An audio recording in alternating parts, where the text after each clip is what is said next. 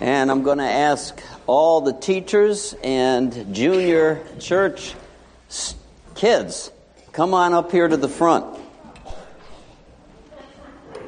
Don't you love it when I do this to you? Well, too bad. And the reason we're doing this is we are on a new system at Harmony, and um, we're doing a monthly shift at a time, and so this is the next monthly shift coming. I just had my shift. You had your shift. You can, uh, sister, you need a lot of prayer, so you come on up here. Sorry. Hi, Liam. What's that? Come on, I did by accident. So we want to commend them to the grace of God. I'm trying to cover every shift as they go downstairs. This is a critical work, is it not? This is the future. You know, the disciples, these little disciples. I, I've got a few. They're out there now. They're grown up. They're having their own kids and all that stuff. And it's neat. As I overheard one of my sons praying over his young baby, uh, it's an encouragement to see that passed on to this next generation. And here's some of the teachers. Parents, you have the main job. Hello. Oh, hello. The main job. And then teachers have that added blessing of pouring in. So I want to thank everyone who's serving for pouring in to the next generation. Amen. Amen. All right, so let's pray. God, thank you for uh, the gift of life and the gift of love, the gift of families, children, and Lord, the potential that is represented in every life up in front of us here today. Who knows what kind of scholars, doctors, great servants, wonderful parents will come out of these children, and maybe some that you will put your hand on and say, serve me in these places. We would count that a privilege to see it happen. Help our teachers as they commit their way. We ask for grace for them, illumination, quickening of whatever gifts they have so that what they pour into these children will bear fruit that counts for eternity. We commend them to your grace today. Thank you for them. In Jesus' name, and all of God's people said, amen, amen. Thank you, guys. Have a great time downstairs. Isn't everybody going that way?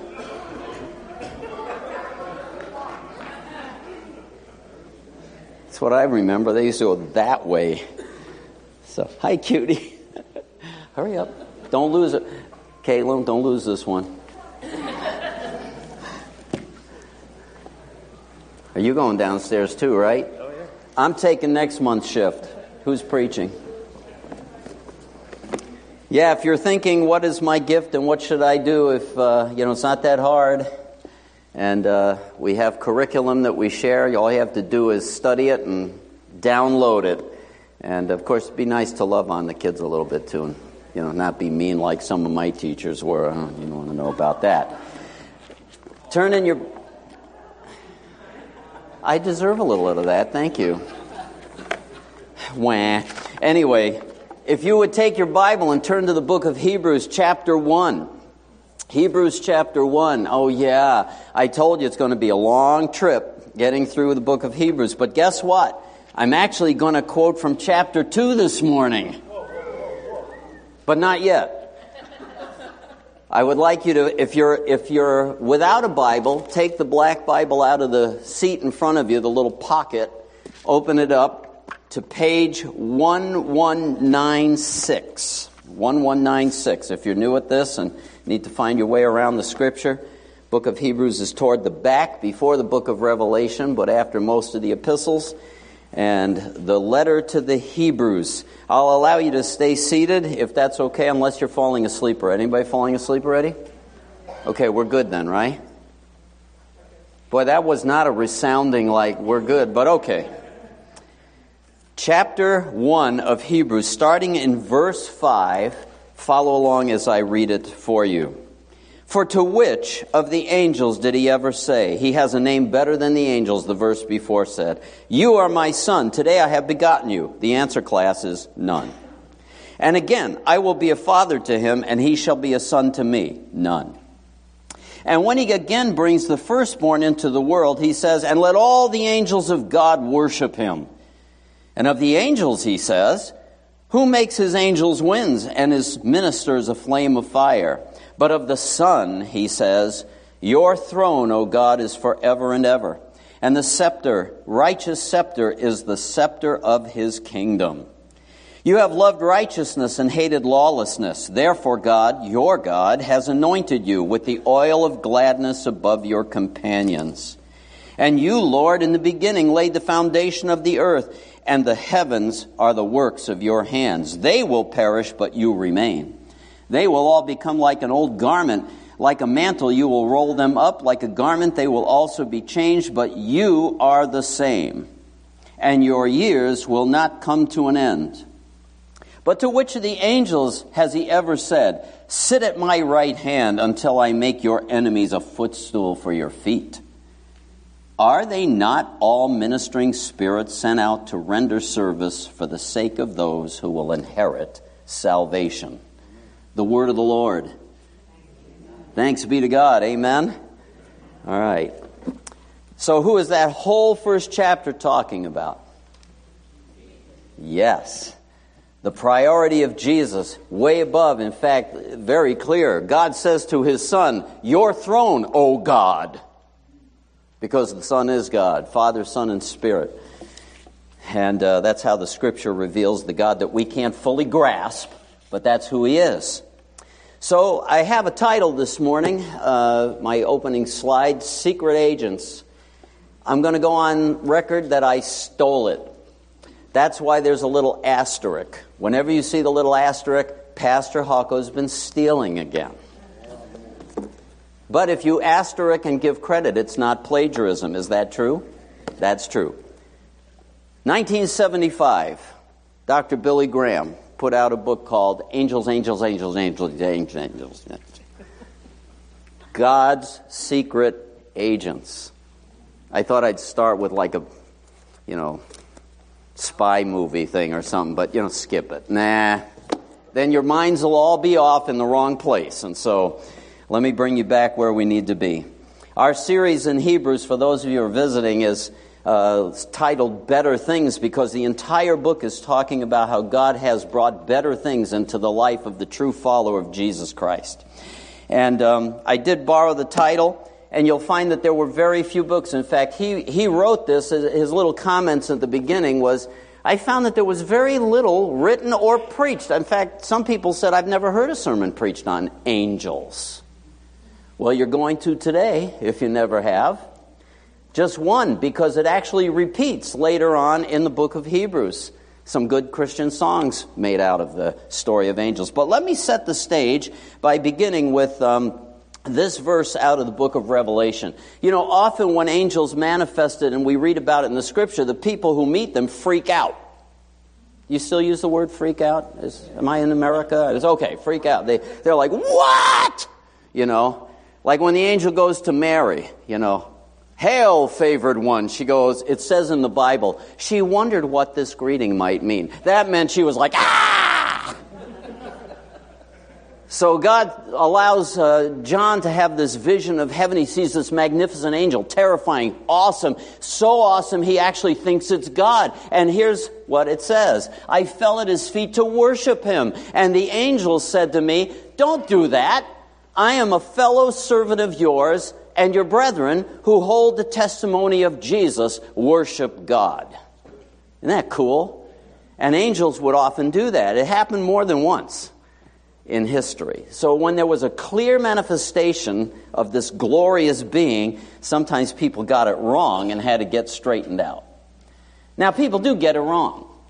Can I just encourage you, don't get your theology from the internet. I looked up angels on the internet. Oi. ninety-seven songs on angels. None of them were about Christians. They were all about babes. Oh, you're an angel. I found out there were ninety-seven. I think I know of about three or four Christian songs about angels, which are pretty cool, actually. One of them was by the Newsboys. They did a great video that my whole congregation didn't understand, but it was great. I thought it was great because it was un- not understandable or something like that. Anyway, never mind my confusion. My A D D just kicked in. Let me reel it back in. on the web. I found really useful information like corny pickup lines about angels. Are you lost? Because heaven's a long way from here. Did it hurt? Inevitably, the girl says, did what hurt? You know what? When you fell out of heaven, yes. Are you an angel? Because, mmm, you smell heavenly. I'm just going to tell you, if anybody uses these, you're really sad. Here's the best one. Would you touch me so I can tell my friends I've been touched? Yeah, I, and I avoided that title on purpose. I refrained, right? And our culture has a fascination with angels, right? Uh, I got neighbors with little angels uh, on their porch or whatever, and people think all kinds of things and make all kinds of statements about angels, and I, I've talked about that before. Um, obituaries will say they, they got their angel wings and all that, which is not to be found scripturally. So a little bit of theology might help us today, don't you think? And I'm just going to plow through quickly some major principles that come out in this passage on angels. We could spend hours and hours and hours unpacking this. We don't have time. So I'm just going to stick to what comes out of the text. You'd be amazed how much does come out of the text. My sermon this morning's only three hours long. But if you're a note taker, secret agents, better things, Revelation nineteen we just looked at. We're going to start with some theology and then later on some testimony, if you will. Eh, so, there we go. Some theology. We're talking just a quick survey about what is called angelology. I promised I would put words on the screen so that you can write them down. If you've never written them down before, you'll know what I'm talking about. This is the subject. Remember, add logos on the end of any word, and you've got the theological subject, angelology. If you want to talk about the bad guys, the next word would be that, demonology or satanology. Just add the O L O G Y. Okay? I'm going to just share that angels really figured strongly in Jewish culture, and that's why the book of Hebrews is particularly addressing this in the first chapter. Old Testament even describes it. New Testament describes it. Galatians chapter three, verse nineteen says basically the law of God that came down at Sinai was ordained by, guess who? Angels. You knew the answer. You're a reverend, though. That's cheating. Uh, yeah, angel. No, I thought it was from God. It is from God. Who did he send as agents to ordain that whole? What was all that smoke, fire, and lightning and all that jazz? Angelic manifestations. Did you know the scripture says he sent his angel before them, the pillar of cloud and fire and all of that? That was described in angelic language. Okay? So they see that as very important. Some of you know some guy named Francis Chan, Chan is it? Is it Francis Chan? You ladies are all reading his books, right? And uh, been praying about that stuff. Um, he did a little video somebody sent me, and I want to just share the short part about the angelic issue. If we could just run that. Do we have that? You the man. Thank you. YouTube, read scripture. Sure, of this, this letter. First, there's a short introduction, which is followed by four sections where the author compares and contrasts Jesus with key people and events from Israel's history. Jesus is first compared with angels in the Torah, second with Moses and the Promised Land, third with priests and Melchizedek, and lastly with the sacrifices and the covenant. And the author has two main goals in all of these contrasts. The first goal is to elevate Jesus as superior to anyone or anything else, showing that Jesus is worthy of all their trust and devotion. But his second goal is this: it's to challenge the readers to remain faithful to Jesus despite persecution. So in every section, he includes a strong warning not to abandon Jesus. So let's dive in now and see how this all unfolds. The elevation of Jesus begins in the opening sentence of the introduction. In the past, God spoke to our ancestors in many different ways, but in these last days, he has spoken to us in his Son. So the author's saying that Jesus is superior to all of the previous ways that God has revealed himself to Israel. He then makes this astounding claim that Jesus is the radiance of God's glory and the exact imprint of God's nature. These metaphors are making the closest possible identification between Jesus and God. So Jesus is what the rays of light are to the sun, or Jesus is what the wax impression is to the signet ring. For this author, there is no God apart from Jesus. Jesus is God become human as the Son. And it's this elevated view of Jesus that's then explored throughout the rest of the letter. In the first section, the author compares Jesus with angels, which might strike you as kind of odd, like why angels? In Jewish tradition, it was taught, based on Deuteronomy chapter thirty-three, verse two, that the Torah and the words of God were delivered to Moses at Mount Sinai by angels. And so by saying that Jesus is superior to angels, the author is claiming that Jesus and his message of good news are superior to all previous messengers of God's word. And so the first warning flows from this very point. If Israel was called to pay attention to the Torah that was delivered by angels, how much more should we pay attention to the message that was announced by the Son of God? And not only that, given Jesus' status high above the angels, how remarkable is it that he gave up that high status to become human, to suffer, and to die? In Jesus, we see God's greatest glory and God's great humility as Jesus sympathetically joined himself to humanity's tragic fate. In chapters three and four, the op- That's it. Pretty good, right? Yeah. You want to see all of it, don't you? Yeah. Not now. Anyway. But we may show the rest later, and some of the introductory stuff. But that was more relevant. We've already looked at who Jesus was, right? And that, remember some of that? The signet ring and all of that.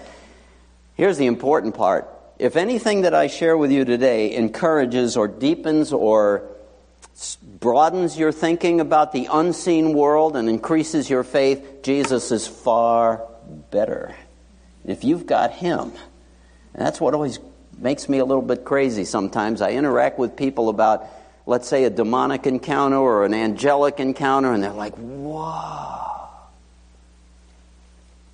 But I thought you knew God through Jesus. Don't you think he's more whoa?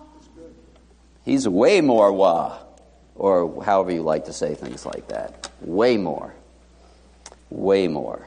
So that's a little theology on the side there. Let's go through all the names that I've got listed here. Everyone, I put the first letter, so that we can fire right through and look at Scripture rapidly, one right after another. First of all, angels are spirit beings, all right? They're immaterial. They're spirit beings made by God, specifically as such. They're not the departed, okay? They're not recycled souls or anything like that. They were beings that were made by God for a particular purpose. By the way, Hebrews one fourteen, are they not all ministering spirits sent forth to those to minister to those who shall be the heirs of salvation? That's our memory verse, all right? You all have to memorize that verse. I won't let you back in church next week if you don't have it memorized. I'll be standing at the door. No, I'm kidding. But that's a great memory verse. They are ministering spirits sent forth to minister to those who shall be the heirs of salvation. And they're unseen, immaterial beings left to themselves. The Scripture tells us that in the Old Testament, God showed with showed up, well, wait till I get through. Maybe I'll answer your question. So, Teddy wants to know. All right. Look at this verse about Moses. Moses said, this is Moses speaking toward the end of his life. He's blessing and recounting to the children of Israel what had happened. And Moses said, the Lord came from Sinai and dawned on them from Seir. He shone forth from Mount Paran, and he came from the midst of how many? Ten thousand holy ones. Now, he led a million and a half people out of Egypt, but that's not what it's referring to here. He came out of the midst of ten thousand holy ones. At his right hand, there was flashing lightning for them. Sounds kind of like what was just recounted by um, Mister Chan, right? I don't know how he draws those things so fast, though. You see that? It's amazing. I got to learn how to do that. Anyway, so that description of these unseen angelic beings accompanying God, the you know the word Lord Sabaoth? Have you ever Sabbath? The, it looks like it almost looks like Sabbath. The Lord of Sabbath. It's not Sabbath. It's Sabaoth. It's Hebrew for multitudes. the Lord of hosts. That's the way you translate it. The armies of heaven. They're real beings. And that brings us to, this verse brings us to the next point, that they are myriad. The next word, myriads, thousands upon thousands upon thousands, innumerable, if you will. And let me just uh, mention this by way of, um, remember, they're immaterial, so you can't see them unless they materialize, which we'll talk about another time. But here's here's the, the cool thing. Remember, in the Old Testament, at one point, Elisha was in his town with his servant, and the Syrians had surrounded the city and were going to kill them, right? They thought, we're dead. And his servant was like, ah. You know, he was really scared, as most of us would be. And Elisha said, Lord, I'm going to ask a favor here. Now, that's not a quote. Don't look, you're going to look that up. It never, he never asked for a favor. But Elisha prays to the Lord and says, help my servant see what reality is right now. Help my servant see what's really going on. And even though they were surrounded by the Syrians, suddenly the scales fell from his eyes, if you will. He could see into the spiritual world. I used to say this a lot to people. If only they made spiritual eyeglasses. If only you could put on a pair of glasses and suddenly see. After your heart attack, you would be able to think about what you had seen and process it. The angelic realm, the demonic realm, it's all real. Okay? We're not talking about being superstitious and stupid and looking for cooties everywhere. That's not what I'm talking about. But there is a reality to it. So suddenly Elisha's servant has his eyes open. He sees thousands, myriads, thousands upon thousands of angels. Those that are with us are more than those that are against us. That was the story from Elisha in Kings, the book of Kings. But here's what the Bible tells us in Revelation. And I looked, and I heard the voice of many angels around the throne, and the living creatures, and the elders, and the number of them was what? Myriads upon myriads, thousands upon thousands, saying with a loud voice, worthy is the Lamb that was slain to receive power and riches and wisdom and might and honor and glory and blessing. I can't ever read these things without hearing Handel's Messiah running through my head, right? Blessing and honor. Anyway, that brings us then to the next one, that the angels are worshipers of God. By the way, that's what we should be. We can take a lesson from them. Huh? No. You know, that, that was a dangerous question to ask, Shirley. Does that mean we're angels? She said, don't get me going. Okay, so, worshipers of the true God, they worship him. And the scripture tells us, and in the book of Hebrews, in the opening chapter, he quotes from the Old Testament. He pulls up a verse like Psalm ninety-seven, verse seven, to talk about the commandment to the angels about the Son. Let all those who be ashamed, who serve graven images, this is out of the Psalm, who boast themselves of idols, worship him, all you gods. Now, how did the author of Hebrews get, when the Son enters the world, God says, let all the angels of God worship him. I'll tell you why. Because that little word gods with the small g is the word Elohim. Anybody ever hear that word before? Elohim. It's the plurality word for God. Even God's name, Elohim, is plural, which is interesting, but it can refer to judges. It can refer to angelic beings. It can refer to, you know, rulers. Elohim. And so the word was stolen, so to speak, to describe God, but then he added all the other names that we come to know God as, Jehovah, which is Yahweh, et cetera, et cetera. But that little word there, the author of Hebrews, knowing the Greek translation of the Old Testament, commandeers it and translates, it translates in the Greek. Tra- Everybody know what the Septuagint was? Does everybody know that? Who doesn't know? You got honest people in the room. Yes, honest people. The Septuagint was the Jewish translation for the Greek generations from Hebrew to Greek so they could read the Bible. Just like you have the Bible in English instead of Hebrew and Greek, right? So you can read it. And so the translation into Greek translated that word Elohim as, guess what? angelos, angels. See, so that's how he swiped that and made the point that they are worshipers of God. They are worshipers of God. So they are spiritual beings. There's hundreds of thousands of them. They're worshipers of God. And one other thing we need to know about them. They're glorious. More glorious than humans. I've seen some pretty glorious humans and some pretty inglorious humans. How about you? But you ain't never going to see an inglorious angel if you see him, unless he's disguised, right? Which did happen. Glorious, superpowers, superior to human beings, scripturally. Here's what the scripture tells us, and this is where we jump into Hebrews chapter two, quoting out of the Old Testament Psalm verse uh, chapter eight, Psalm chapter eight. What is man that you are mindful of? See, some of you know your Bibles, right? What is man that you are mindful of them? But you've made them a little lower than the angels. And that's what he quotes in chapter two, verse seven. Let me put it. You have made it, made him, man, a little while lower than the angels. Now, by the way, these references are pointing back to Jesus because he becomes man. And so for a while, Jesus, the second person of the Godhead, is made a little lower than the angels. What? But that's what happened. Not to stay there. But that's what happened. So Jesus as man is being referred to here. But that gives us some orientation that ange- angelic beings are really kind of like superheroes, you know, that kind of super glorious, amazing creatures.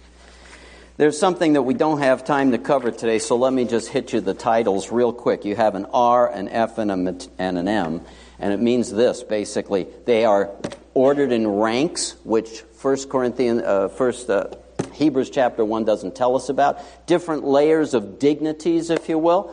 Both in the, this is something to think about, both the heavenly angels and the fallen angels have maintained their rankings. Which is why you got Satan, you know, remember him? Remember that guy? Yeah, that's the fallen one. That's the next one. Put the F up there. We'll go. Fallen and evil, right? Satan was called an anointing cherub, which means he was a big one. Anybody notice the songs that we sang today? There was something throughout all of them. Angels. Ho, um, holy, holy, holy. Cherubim and seraphim falling down before thee. Who are these guys? They're archangels, right? There's word archangels. That means first, it's positioning. So they keep their dignity. There's different ranks and dignities, cherubs, seraphs, archangels, et cetera. And then Satan, we know that his fallen crowd, he's the boss, as far as we know. And the fallen angels, we call them demons, right? Which, by the way, fallen angels is the best, clearest explanation of who demons are. They're not departed people who were murdered or whatever. It's, that's not true. Well, how come they knew all of this stuff? Because they cheat. They've been around for a thousand. They've been around long before your Aunt Tilly was ever born. They know the whole story. They can lie to you really good, which is why you don't go to occult practitioners or mediums or anybody else to get answers, because you're going to be deceived. See? Now, I put your question off. Did I answer it already? Oh, you are so...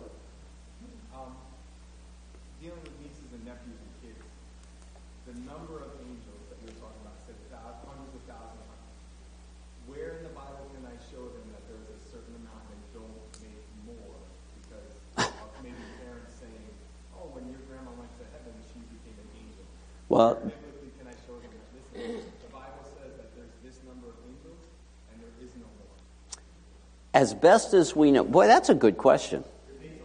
Repeat the question, the congregation said, because Hawkman has very limited abilities here. And uh, my A D D kills me every time. Okay, the question was, dealing with kids, for example, how can you explain that there's no new angels being manufactured? And that people who pass away, somebody that's a loved one, doesn't become an angel. There's two ways to approach it. One, we don't have the number. And by the way, I have to be a little cautious. Best as we know, it's fixed. There's the you know the fallen angels, and there's the uh, what is called the elect angels, which would imply that when the rebellion happened in the ancient past, before man was on the earth, God secured the elect angel. You know, we're called elect because we belong to God, right? So he secured them because they stood with him, honored them, and allowed the other ones to go their way. So as far as we know, that's limited, but we don't know everything. I mean, God's God. And we don't know. Maybe he, maybe he, maybe he put out a new model. You know, Unit B. You know, it came out. You know, Beta. Anyhow, I don't know.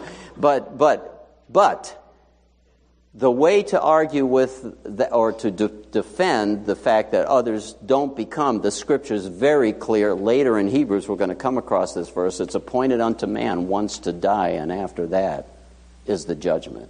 We're not recycled as angels. In fact.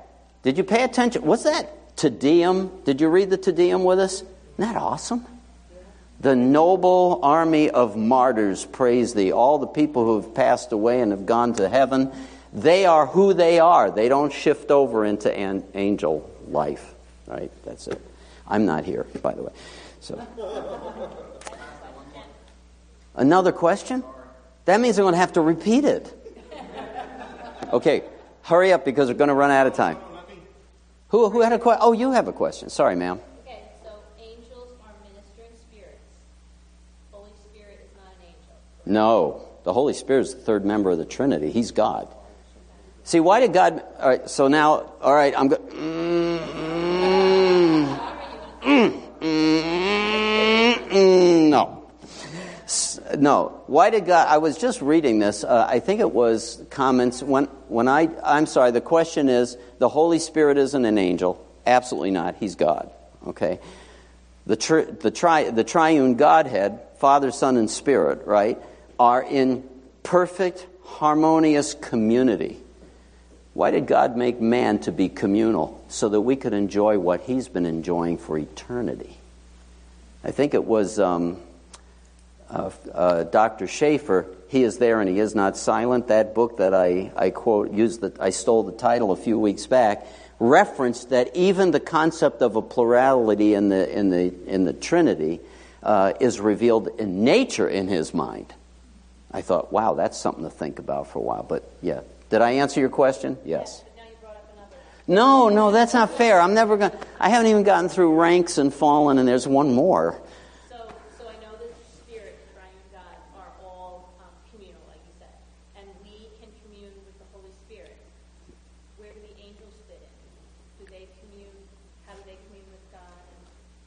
They worship God and obey God.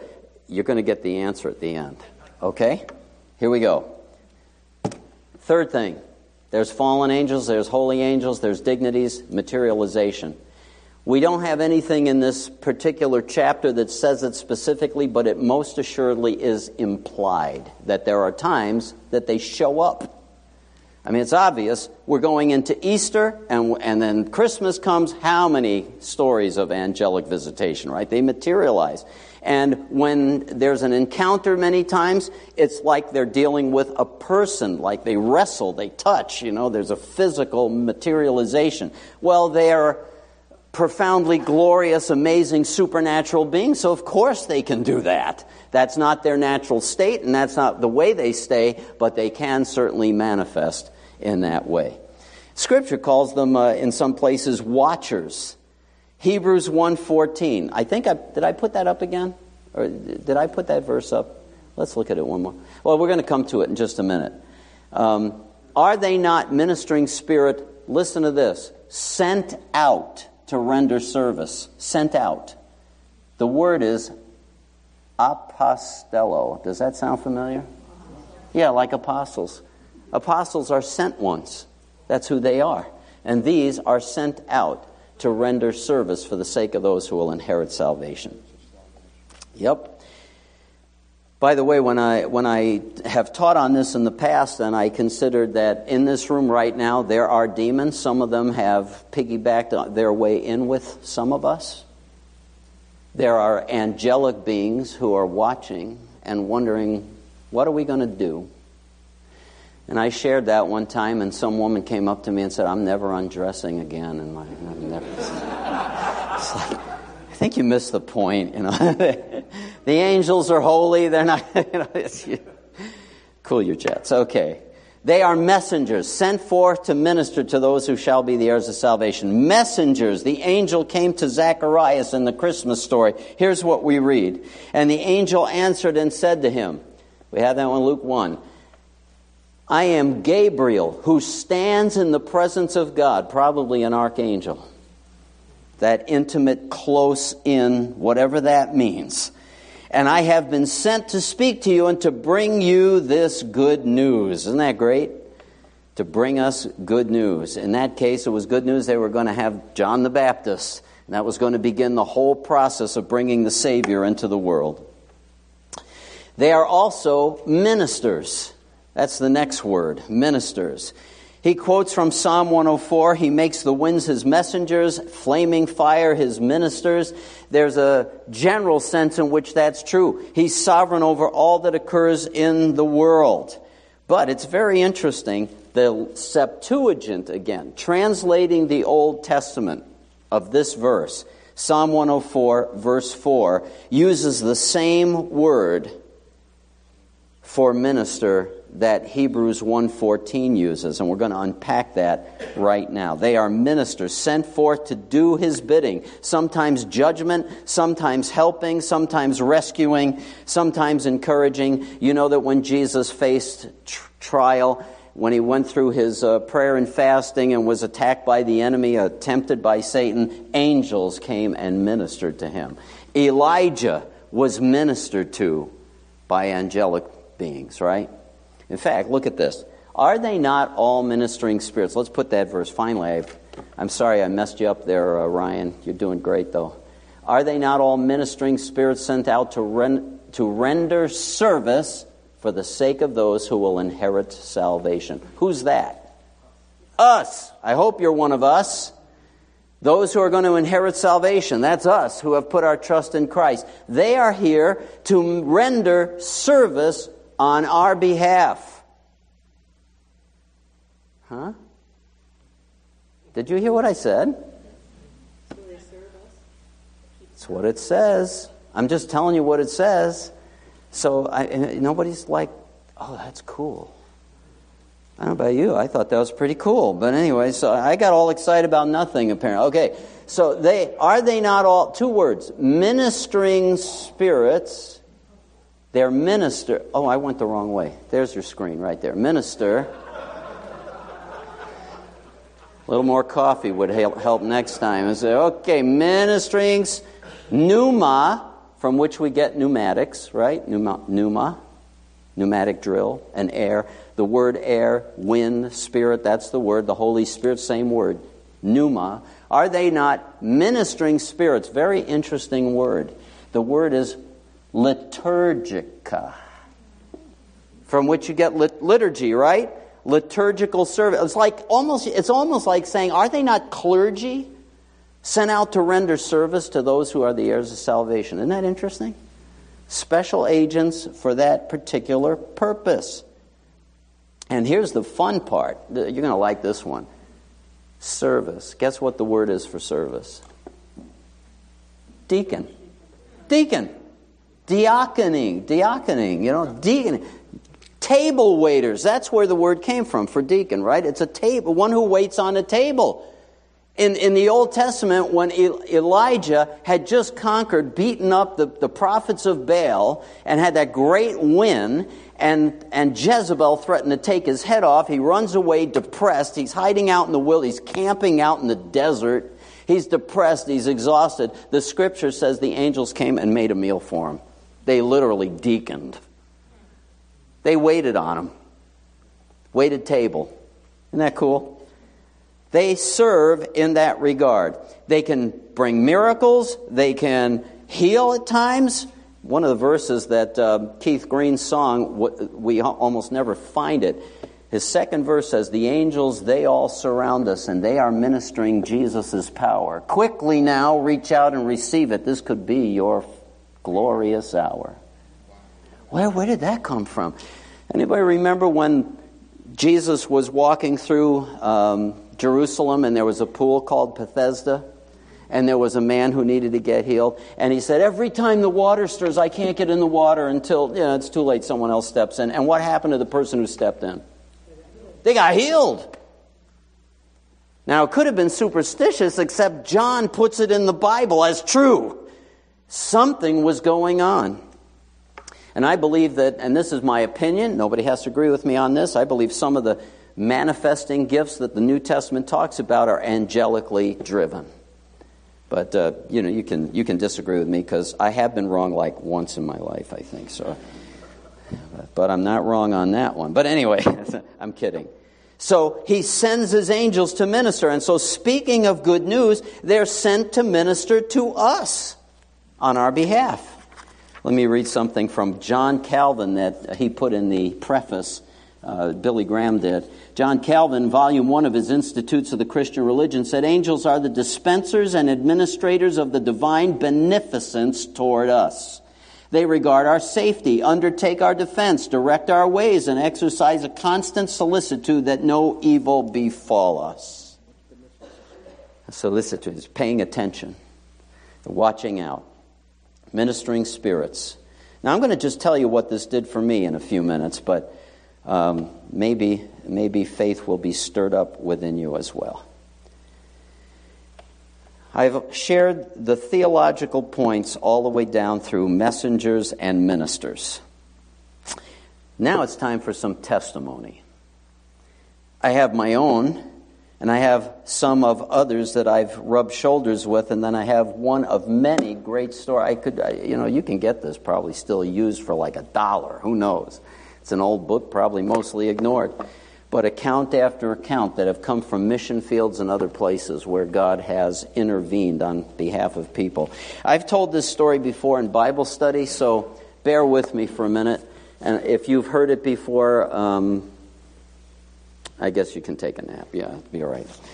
Um, when when we first uh, were ministering, and I was living in Tucson, Arizona, we, we began to deal with some strong demonic invasions in some people's lives, and we had some excitement on a few occasions. On one occasion, I was slightly terrified because somebody threw a glass ashtray at me, which I caught here. And uh, later, after the, the person got freed up and we were doing a lot better and I felt a lot safer around them, I got some prayer time and said, Lord, I know that I'm not the best-looking person in the world. If you want to rearrange my face, that's your business.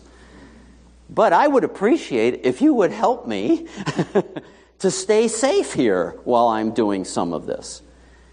The Lord led me to the book of Psalms, the ninety-first Psalm. Some of you may recognize it. The beginning is, uh, he who dwells in the shelter of the Most High will abide in the shadow of the Almighty. Jim Elliot, the missionary. That's the title of his book story, right? But later on in that psalm, and it's addressed primarily to the Son of God, it's a messianic psalm, it says this, um, he will give his angels charge concerning you to guard you in all your ways. They will bear you up in their hands, lest you strike your foot against a stone. You will tread on the lion and the cobra, the young lion and the serpent you will trample down. Think of the implications of that, the cobra, the serpent. You know, what's it, what's it referencing? Because you have loved me, he's talking about the Son of God, but I believe this applies to any saint that chooses it. Because he has loved me, therefore I will deliver him. I will set him securely on high because he has known my name. So, rule one for the Christian life, brothers and sisters, you gotta you gotta sell out to Jesus. I don't know how else to put it. That's where we're all screwed up. I'm just being blunt. We're screwed up. You got to sell out to Jesus. He's the boss. And then if that's true, I have the confidence, this is what developed in me, I have the confidence that his care is over me until he says it's done. In a sense, I'm virtually indestructible. That doesn't mean I jump off the pinnacle like Satan said to Jesus. You know, jump off the tower here because it says right there that the angels are going to hold you up. And Jesus says, quit being a jerk. Now, that's my translation. He said, you know better. That's not what it says. Put God to the test, you silly. But that if I'm in the will of God and I'm honoring him, that I can trust him for safety. So I started claiming that, and we had multiple, multiple stories, which I don't have time to tell you today because it would just be exhausting. But let me just say this. Early in that time, and we saw different times, one case was a pastor's wife who was kind of like dumbfounded that she had broken down on the highway, and this this uh, man, in a, it looked like a painter, you know, he had his painting, white painting outfit on, you know, shows up. She had to get over a fence to get to safety. He shows up with his ladder.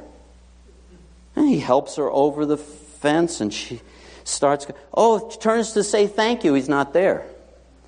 She says, do you think that could have been an angel? I don't know, I wasn't there. I'm just telling you, that's weird.